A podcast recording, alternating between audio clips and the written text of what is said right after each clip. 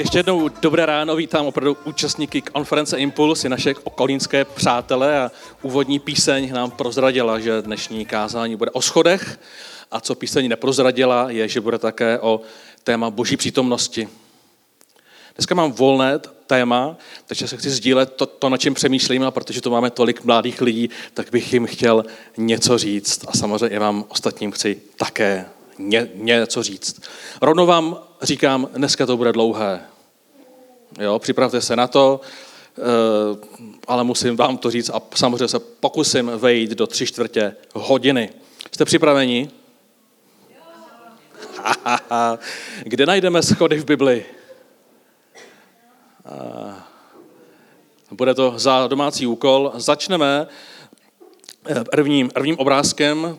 Je to červený kostel ve Varnsdorfu, který od 50. let po druhé světové válce, když všichni křesťané Němci museli odejít do Německa, tak mnoho kostelů bylo prázdných. A já jsem ve 12, 13, 14 letech tam chodil s kamarády tajně, a jak jsou ty hodiny, tak tam byly zvony. A my jsme na ty zvony zvonili, uvidíte v druhém obrázku, akorát, že už mi tam není 12. My jsme zvonili, přijeli policajti, křičeli, pojďte dolů, kluci. A my jsme volali, pojďte nahoru, páni policajti. A oni říkali, my se tady počkáme. A my říkali, tak jo. A proč to říkám je, že když se vrátíme na ten obrázek, tak já jako kluk, ateista, racionální, tak mně bylo řečeno, že v té kopuli nahoře je poklad. A já jsem si říkal, ty pitomí křesťani si schovali do té koule poklad a já ho dostanu. A tak jsem rok, dva přemýšlel a najednou se tam vyskytly v té špičce žebříky. Říkám, někdo to ví taky a chce ten poklad získat dřív než já. A tak jsem vylezl na první žebřík, ten byl vysoký asi, jako jsou ty světla, a věděl jsem, že pro ten poklad riskuju vlastní život. A byl tam člověk, který mi řekl, proč lezeš na ten žebřík, teď můžeš zemřít, a říkám, já chci získat ten poklad. A on mi řekl, ale oni tě napálili, on tam žádný není. Půjdeme do druhého příběhu. O 8 let později jsem našel Ježíše, bylo mi 20 let a mě nadchlo, že křesťanská víra není především o dobrém návodu na život, ale o vztahu s živým Bohem, se stvořitelem, který žil na zemi, jmenoval se Ježíš, a protože prošel branou smrti a vrátil se, můžeme i my s ním denně komunikovat. Bylo mi 20 let, převracel se mi život vzhůru nohama a já jsem se tenkrát v 90% živil ilegálními obchody, protože jsem nenacházel důvod, proč žít správně. A šel jsem po druhých schodech, tam to bylo o žebříku, tady to jsou schody u jedné banky. Já jsem šel a s každým tím schodem jsem Bohu říkal, já ti můžu dát svůj život, ale já nevím, jak budu žít, z čeho budu žít, já se musím všeho vzdát. A jak jsem šel krok za krokem, tak jsem vnímal nějakou přítomnost, něčeho zvláštního, která mi dávala pokoj. Zvládneme to, dokážeme to. Já jsem racionálně říkám, no, ten pocit je jako hezký, ale já už teď jsem v mínusu 5000 a nevím, co bude dál. Jseš i trošku praktický, nebo mě jenom jako tak jako uchlácholíš. A když jsem vylezl nahoru, tak tady to auto, který je úplně jiný auto, ale zastavil tam černý Mercedes a tam byl Jarda z Prahy a říkal, čau Martine, ty seš tady? Říkám, jsem tady. A říkal, já se ti omlouvám, včera jsem tě nepozval na párty, přijmi jako omluvu 5000 korun. A odjel. Říkám, dobře ty, ale abys pochopil, teď jsem teda na nule. A co bude dál? Jo, ten samý člověk mi zavolal z Prahy a říkal, hele, chtěl bych ti dát práci na pár měsíců, prý rozumíš telefonům. Říkám, rozumím. A já jsem zjistil, že Boží přítomnost v životě je velmi praktická. Pochopil jsem tedy základní plexi, že Bůh je přítomný v mém životě a ve mně, abychom ten život prožili spolu. A tak chci dneska mluvit o schodech, o schopnosti a touze vystoupat ještě o patro výš. Můj příběh začal falešným slibem, že na vrcholu věže je poklad, pod tím křížkem, tam byl nahoře ještě křížek, že je prý někde schovaný. A je to již 22 let. Já se pořád dívám na ten kříž A poklad jsem nakonec našel.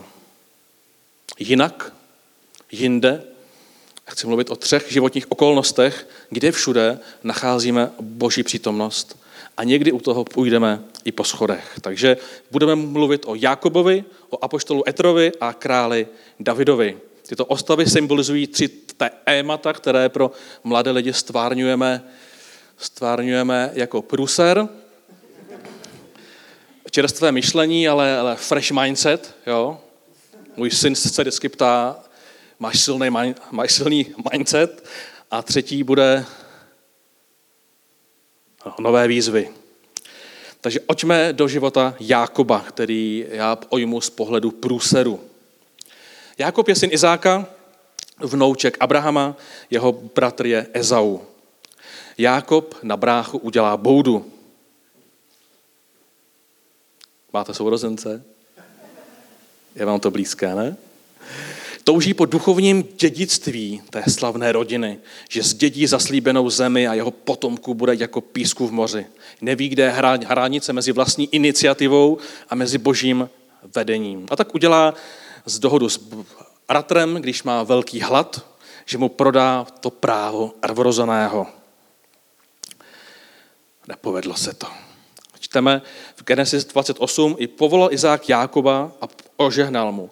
Přikázal mu, nebere si ženu z dcer Kénánských, to byly ty, které tam žili kolem nich, odejdi do Iráku, kde vyrostl tvůj děd Abraham, a odtud si vezmi ženu z dcer bratra Lábana. Kéž ti všemohoucí Bůh ožehná, rozplodí tě a rozmnoží. Bude z tebe z olečenství lidských pokolení, kéž ti dá požehnání Abrahamovo, tobě i tvému potomstvu, abys obdržel zemi, v níž si hostem a kterou Bůh dal Abrahamovi. Bratr, ten Ezau, viděl, že Izák Jákobovi požehnal a poslal ho tam, aby si odtud vzal tu správnou ženu, že mu při požehnání přikázal, aby si nebral ženu z dcer Kénánských. Že Jákob otce i matku uposlechl a odešel tam. Viděl, že kénánské ženy, které měl ten Ezau, jsou otci odporné.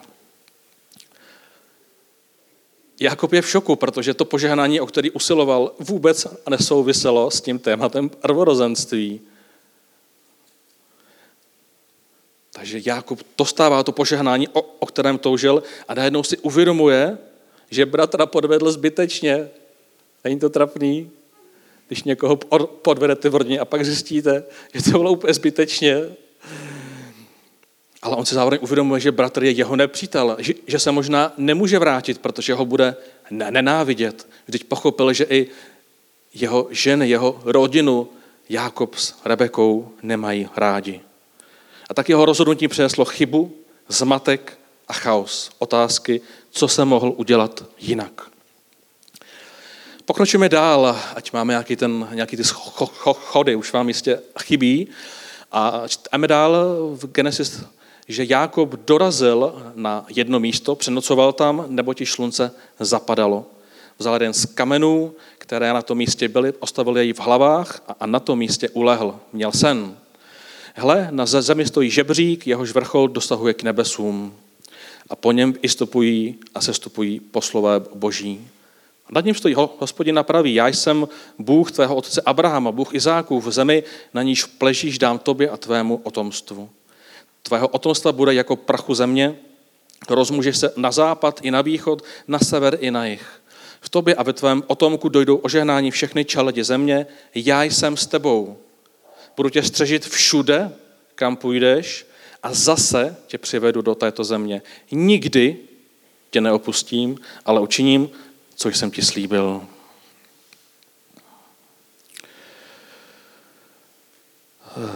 Jákob, už jste někdy spali s kamenem od hlavou? Možná royalisti nebo skauti, ano. Možná ne, ale určitě jsme chtěli a nemohli usnout. Budili jsme se ve 2, 4, 5 ráno a přemýšleli jsme nad nějakým naším průserem, který se stal. Ptali jsme se, jestli to byla naše vina nebo cizí vina, jak se k tomu Bůh ostaví. A nevím, jestli někdy přemýšleli a tu pasáží toho žebříku, protože já když léta jsem četl tu pasáž, tak jsem viděl ten český žebřík a tam jsem si říkal, jak ty andělé jako lezli po tom žebříku, jako jestli lezli zepředu a zezadu, že mi to jako vůbec nedávalo smysl, jak po tom žebříku mohli líst prostě andělé. A tak jsem zjistil, že správný příklad je schodiště. A my si ukážeme, co si Jákob pravděpodobně představil.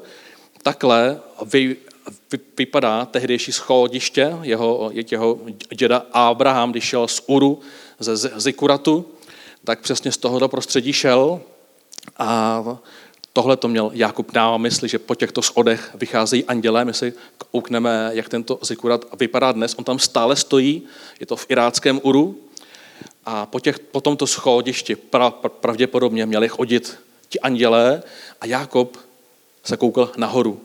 A tam nahoře zahlédl, že to všechno řídí Bůh. Budu tě střežit, je to, co uslyšel Jákob. Tam, kam půjdeš a zase tě přivedu. Nikdy tě neopustím, ale učiním, co jsem slíbil. Boží perspektivy přesahují tvůj průser. Pokud se ti teďka začínají vybavovat různé momenty, vztahové, sexuální, finanční, emoční, chci ti říct, že boží perspektivy přesahují naše průsery. Průsery v rodině, průsery s bráchem, s bráchou, se ségrou. Boží perspektivy přesahují naše průsery. Jákob skutečně musel utéct. To ani nebylo, že by se cítil špatně. On musel utéct. To bylo tak špatný, že mu šlo o život. A když se po mnoho let vracel, pokud znáte ten příběh, tak on rozdělí tábor na dvě části. Do té první části dá ty, který nemiluje až tak moc. On čeká, že zemřou. On čeká, že Ezau opravdu zabije. On s tím pocitem částečně žil mnoho let. Ale Bůh řekl, budu tě střežit, vrátíš se do té země, nikdy tě neopustím a učiním, co jsem ti slíbil. Po covidu jsme doma taky prožívali podobnou událost, mám z Olení, vám je říct a část lidí ze sboru už ji zná. Náš syn měl velkou vnitřní nepohodu. Řešili jsme to půl roku, ale nemohli jsme najít žádného psychiatra, žádnou odbornou pomoc, abychom opravdu zjistili, co se děje. David mezitím prožil velmi silnou ataku, ublížil si a musel být hospitalizovaný. Následující týdny a měsíce jsme žili, jako bychom měli kámen pod hlavou. Nekonečné otázky. Kdo za to může? Co bude dál? Uzdraví se? Nebo se neuzdraví? Projeví se ta schizofrenie, která tam hrozí? Nebo ne? Tížilo to celou naši rodinu. A tak boží přítomnost a písmo je to, k čemu se utíkáme, a tak si čteme ty verše. Budu tě střežit všude, kam půjdeš. Zase tě přivedu do této země. Nikdy tě neodpustím. To byly myšlenky, které jsme v tom čase potřebovali slyšet třeba i 5krát denně. Nikdy tě neodpustím. Ale učiním, co jsem ti slíbil. Tak jsme vzpomínali na zaslíbení, na synovo zaslíbení, na naše. A ta proroctví nám ukazovala, že celé toto období musíme zvládnout, přestože nevíme, co bude zítra. A tak boží přítomnost, do které vstupujeme, ukazuje možnosti, jak reagovat, jak čerpat sílu pro zítřek, jak se vyspat, i kdyby pod hlavou byl kámen. Jsou období, kdy hledáme boží osilu jednou za půl roku, kdy všechno je prostě fajn, ale pak jsou momenty, kdy si říkáme, když jsem ten pokoj získal ráno, mám zase jít k Bohu, abych ho získal po druhý a po třetí, není to trapný? Není to trapný. Jákob uviděl ty schody, uviděl tu realitu z jiného ohledu.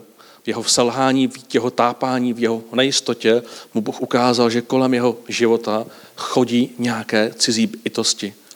Krásné, pozitivní a motivující. A že na vrcholu toho všeho je Bůh. A tak neupírej, to je velbý slovo, že? Neupírej, upír. Nikdy nezaměřuj svůj zrak na průser, na chybu. Jákob to opravdu okazil a i my to někdy okazíme.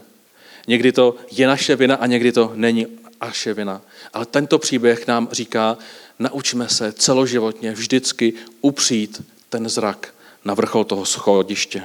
Protože on ti slibuje, že tě nikdy neopustí, že tě přivádí zpět a učiní, co slíbil, i kdybys měl pocit, že pod hlavou máme kámen. Druhý příběh je apoštol Petr, neboli fresh mindset pro jiné čerstvé přemýšlení. Apoštol Petr je totiž hodný kluk, ale má pevně zajeté koleje. Uvěřil sice v Ježíše, ale jeho kulturní židovské přesvědčení pevně nalajnovaly jeho život. On ví, s kým se má stýkat, s kým se nemá stýkat, co má dělat, co nemá dělat, co má říkat a co nemá říkat. A tak se kolem něj vyskytují lidé takzvaní pohané, Římané, vojáci. A Petr ví, je to chytrý mladý kluk, že se s něma nestýkáme, že jsou to podivíni, že jsou zlí a my jsme ti lepší, my jsme hodní. A zažívá něco nečekaného. Skutky 10. kapitola. V Cezareji žil jeden muž jménem Cornelius, setník praporu zvaného italský, byl zbožný, bohabojný, s celým svým domem, dával mnoho almužen lidu a stále se modlil k Bohu. Jednou odpoledne kolem 3:00 jasně uviděl ve vidění božího anděla, jak k němu říká a jde, teda spíš jde a říká, Kornélie. V úleku na něj vytřeštil oči a zeptal se, co je, pane? Anděl mu řekl, tvé modlitby almužny vzbudily boží ozornost, hned pošli do Joppe a nech zavolat Šimona zvaného Petr. Posuneme se druhého dne, zatímco se cestou blížili k městu, Petr vystoupil, po čem vystoupil? Jste chytrý. Na plochou střechu domu, aby se modlil. Okolo poledne dostal hlad a chtěl jíst. Tady je ta problematická část přijímat zjevení, když máte obrovský hlad. Než mu však připravili jídlo, upadl do vytržení. Taky někdy upadnu do vytržení, si představuju ty řízky, jak už to tam všechno voní. A uviděl otevřené nebe a něco jako velikou plachtu, jak se za 4 cípy spouští na zem. V ní byla všemožná čtvernohá polní zvířata, šelmy, plazy, ptáci. A v tom k němu zazněl hlas. Vstaň, Petře, zabijej a jez. Petr odpovídá, to ne. Nikdy jsem přece nejedl nic nečistého nebo poskvrněného, ale hlas promluvil znovu. Co Bůh očistil, neměj za nečisté. Opakovalo se to 3krát, než byla plachta vytažena zpátky do nebe. Zatímco si Petr marně lámal hlavu, co mělo to vidění znamenat, Petr si lámal hlavu. Hlavní myšlenka této pasáže nejsou schody. To jsou někde zkratky, kterými kazatelé děláme, že když už někde potřebujeme něco vidět, tak to tam prostě napasujeme, že? Takže tohle je příklad té nesprávné exegeze, se vrátí na mě Artin kýve. Když už chceme schody někdy vidět, tak je tam prostě dáme. Tohle byl špatný příklad, ale musel tam vystoupat. Tou hlavní myšlenkou je, že Petr vystoupal do boží přítomnosti. A v té přítomnosti dostal okyn, aby překonal svoje zažitá přesvědčení. Aby zbořil zažité předsudky. Jsme připraveni v boží přítomnosti měnit zažité pohledy typu takhle se to dělalo. Ty uprchlíci přece, my víme, kdo jsou. Dnešní společnost diskutuje o genderových otázkách, o ženách ve službě, otázkách duševního zdraví. Kdyby se radši kopli o zadku a makali. Nějaký zdraví duševní. Líní jsou. Máme tady otázky úprchlické vlny, války. Když zanikala letniční církev, a včera jste si o tom povídali, v roce 1904, kromě duchovního probuzení přinesla pohled rovnosti mezi rasami, že i Černoch je člověk, to v roce 1904, ještě desítky let to společnost nemohla přijmout. Ale součástí vašich setkání s Bohem není jenom to, že se potěšíme a uklidníme, ale nacházíme tam něco čerstvého, něco, co překonává to, kým jsme dnes. A tak tohle jsou naše ořeny. Letniční církev řekla, i černoch může být vedle bělocha. I žena může stát v epředu a může říkat, co si myslí. Wow. Až vy v Edoucí vstoupíte do služby mladým lidem se svým pevně vypěstovaným postojem, protože vám to někdo řekl ve škole nebo v církvi, jste ochotní přijmout nové zjevení? Petr touto zkušeností otevřel úplně něco revolučního. Novou misi mezi pohany umožnil vojákům a Římanům vstup do boží přítomnosti. 20 let se o tom všichni hádali, jestli to je správné, ale někdo musel začít. Zbytek knihy Skutků je právě o tom, že Bůh vstupoval do životu do celého tehdejšího světa. A tak otázky transgender lidí, uprchlíků z různých kultur, vztah k muslimům, ale třeba i vztah církve k záchraně planety. To jsou otázky, které můžete zakusit. Můžete zakusit Boží v Edení, jak se v dnešní době jako mladí lidé k nim máte postavit. A i my samozřejmě, i my starší lidé, už jsem taky trošku starší, ale i my potřebujeme být otevření, abychom nepoužívali stereotypy, které známe z minulosti. Já nevím, co tam nalezneš. A nebudu říkat, jak máme teď přemýšlet o transgender lidech a o úprchlíkách. Chci jenom říct, buď připravený, co tam najdeš. Protože Petr díky té zkušenosti otevřel úplně něco nového v roce 30.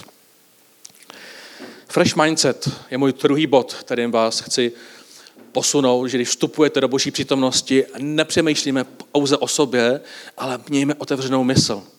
Ať už budete hladoví, nebo zrovna budete po obědě, buďte připraveni, že vám Pán Bůh může ukázat něco nečekaného, nového, co změní životy lidí okolo vás. Třetí bude král David. Když jsem poprvé zažil tu boží řeč na schodech ve Varnsdorfu, netušil jsem vůbec, co život přinese. Teď bych si potřeboval přinést vodu. A já ji tu mám.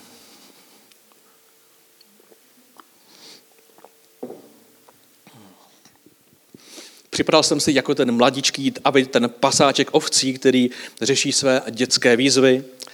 I tak nebyly jednoduché, ale byly přiměřené věku. Já jsem se pral sám se sebou, s rodiči, sourozenci tam nebyli, jsem jedináči, takže jsem se sám pral jenom sám se sebou a o tom, že všechno mě měřovalo ke mně. A o tom se bereme s mojí ženou dodnes. Vždycky říká, jedináček v tobě, ještě tam kus je. Protože já, když vidím dárky, tak si říkám, tyjo, to je všechno pro mě. Jo, když jsme oba nemocní, tak samozřejmě já jsem nemocný o trošku víc a máme ty výzvy přiměřené věku. Takže pral jsem se s novou prací, začal jsem vést práci s mládeží a zjistil jsem, že dokud jsem jí nevedl, tak jsem tomu rozuměl víc.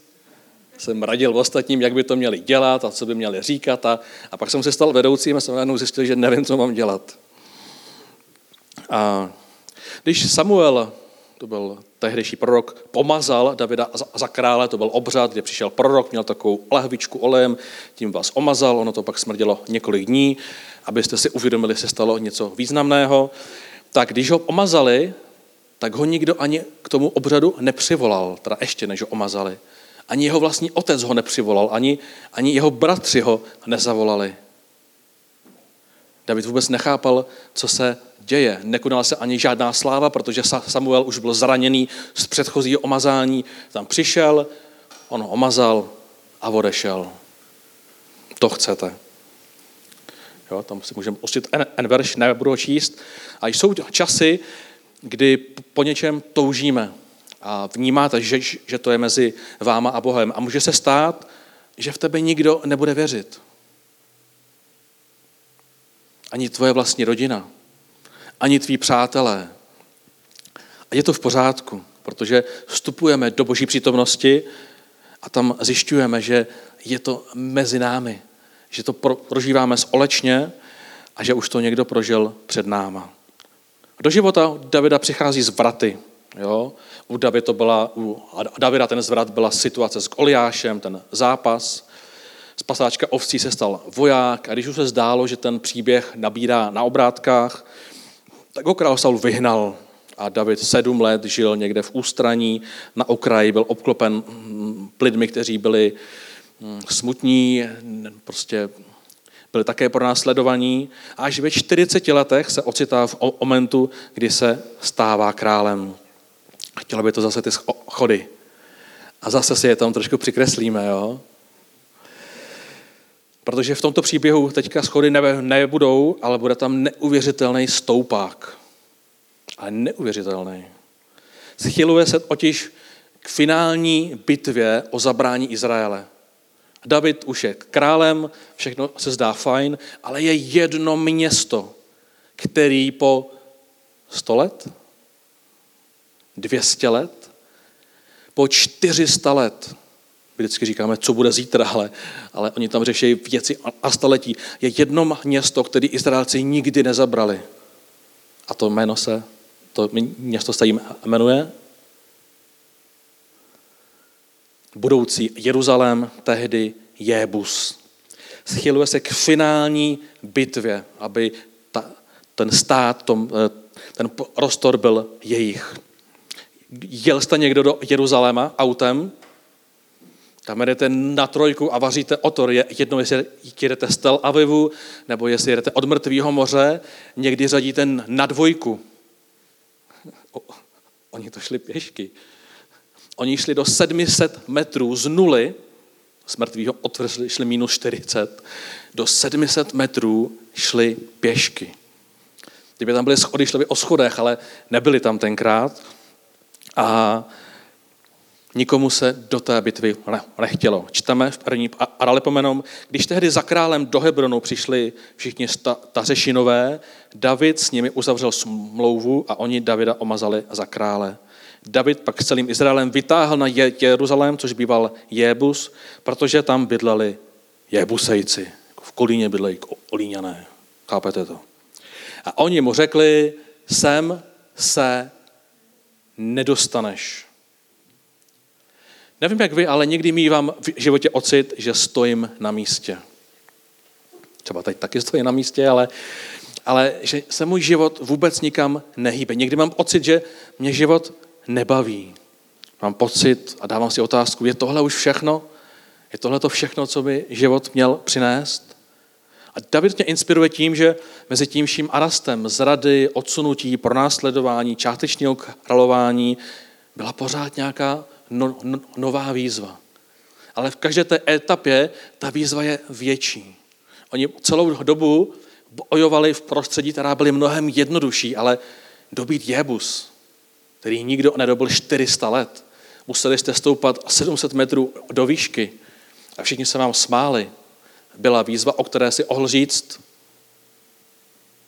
to nepotřebujeme, ne? Tak holt tam bude jedno město, nějak se s tím smíříme, prostě to neuděláme. Budeme stát na místě, nějak ten život doklepeme. David se mohl na to město vykašlat. Ale my si ukážeme obrázek.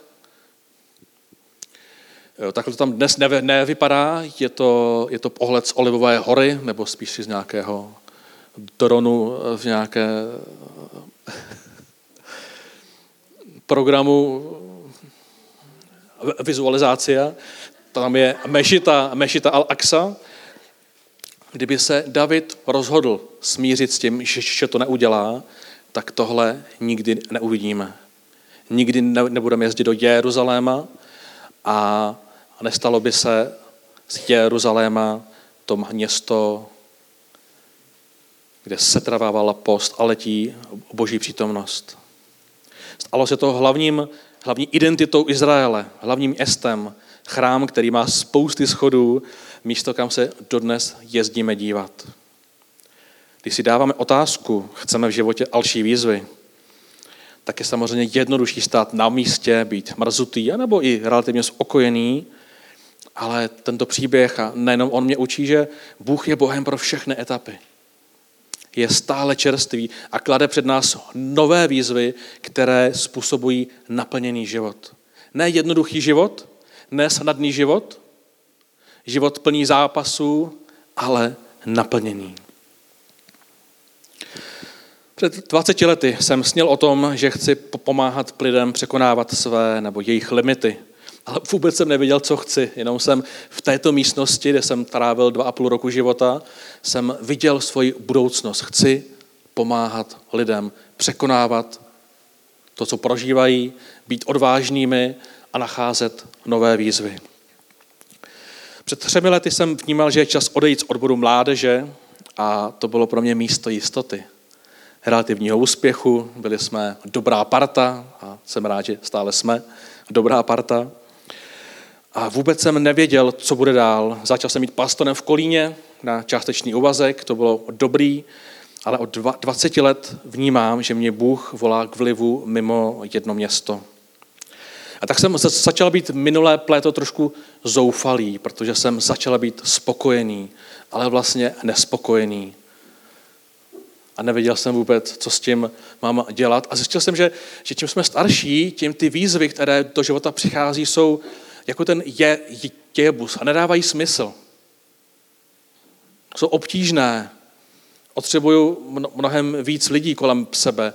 A je jednodušší si říct, já se nebudu stěhovat, já to nebudu měnit, prostě to nějak doklepu, vždyť ten život není tak špatný.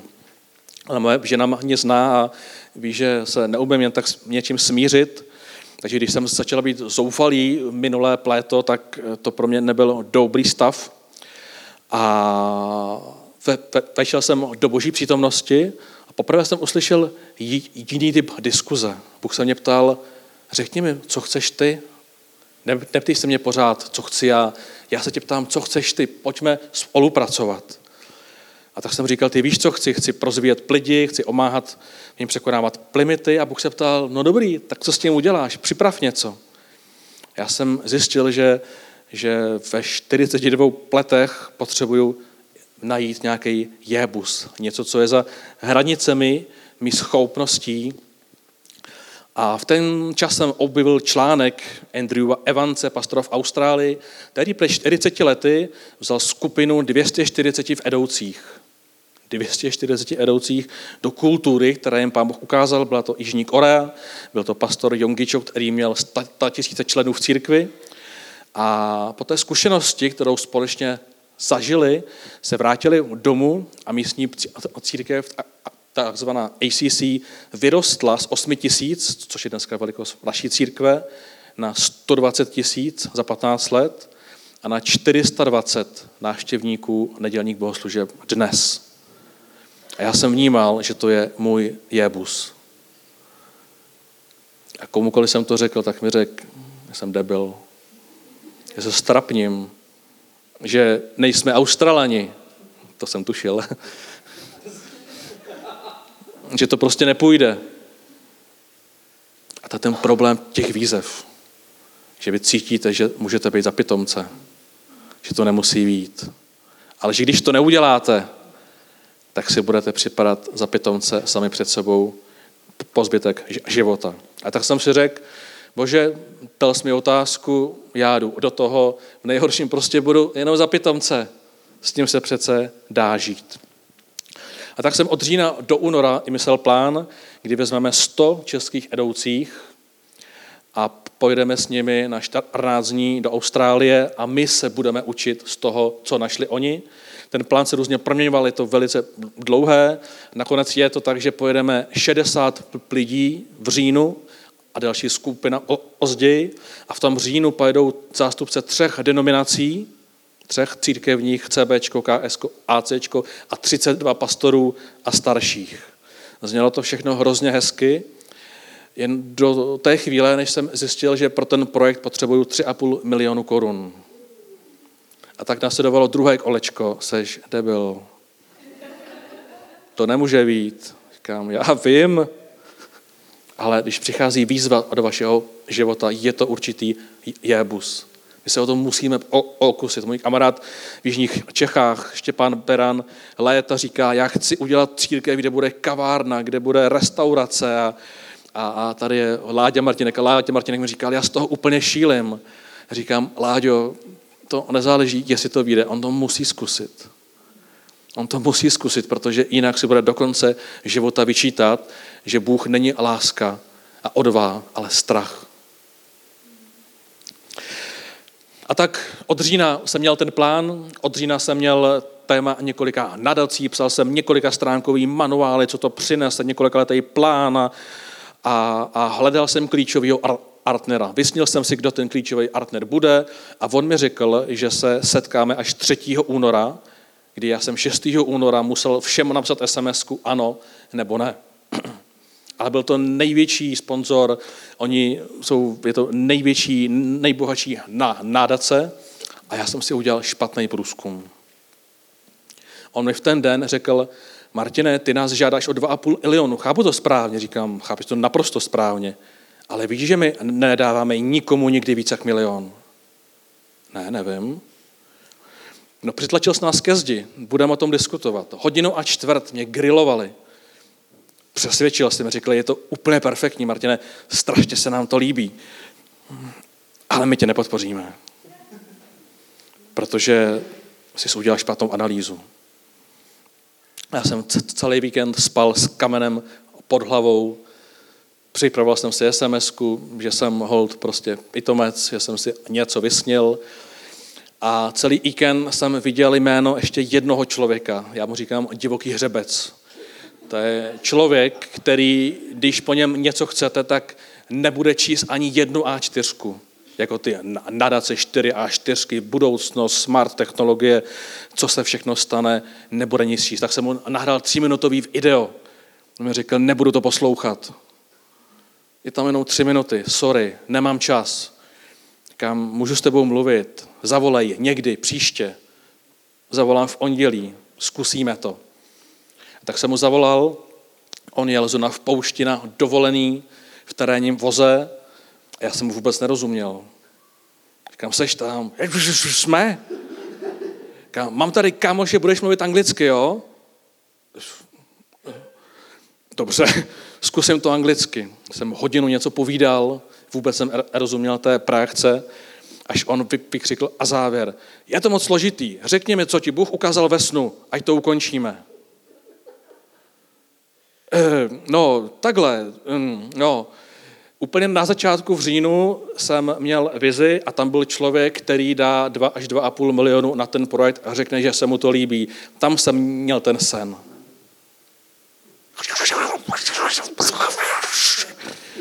Konečně mluvíš srozumitelně, jasně, bez obalu, bez keců, to směl říct a začátku.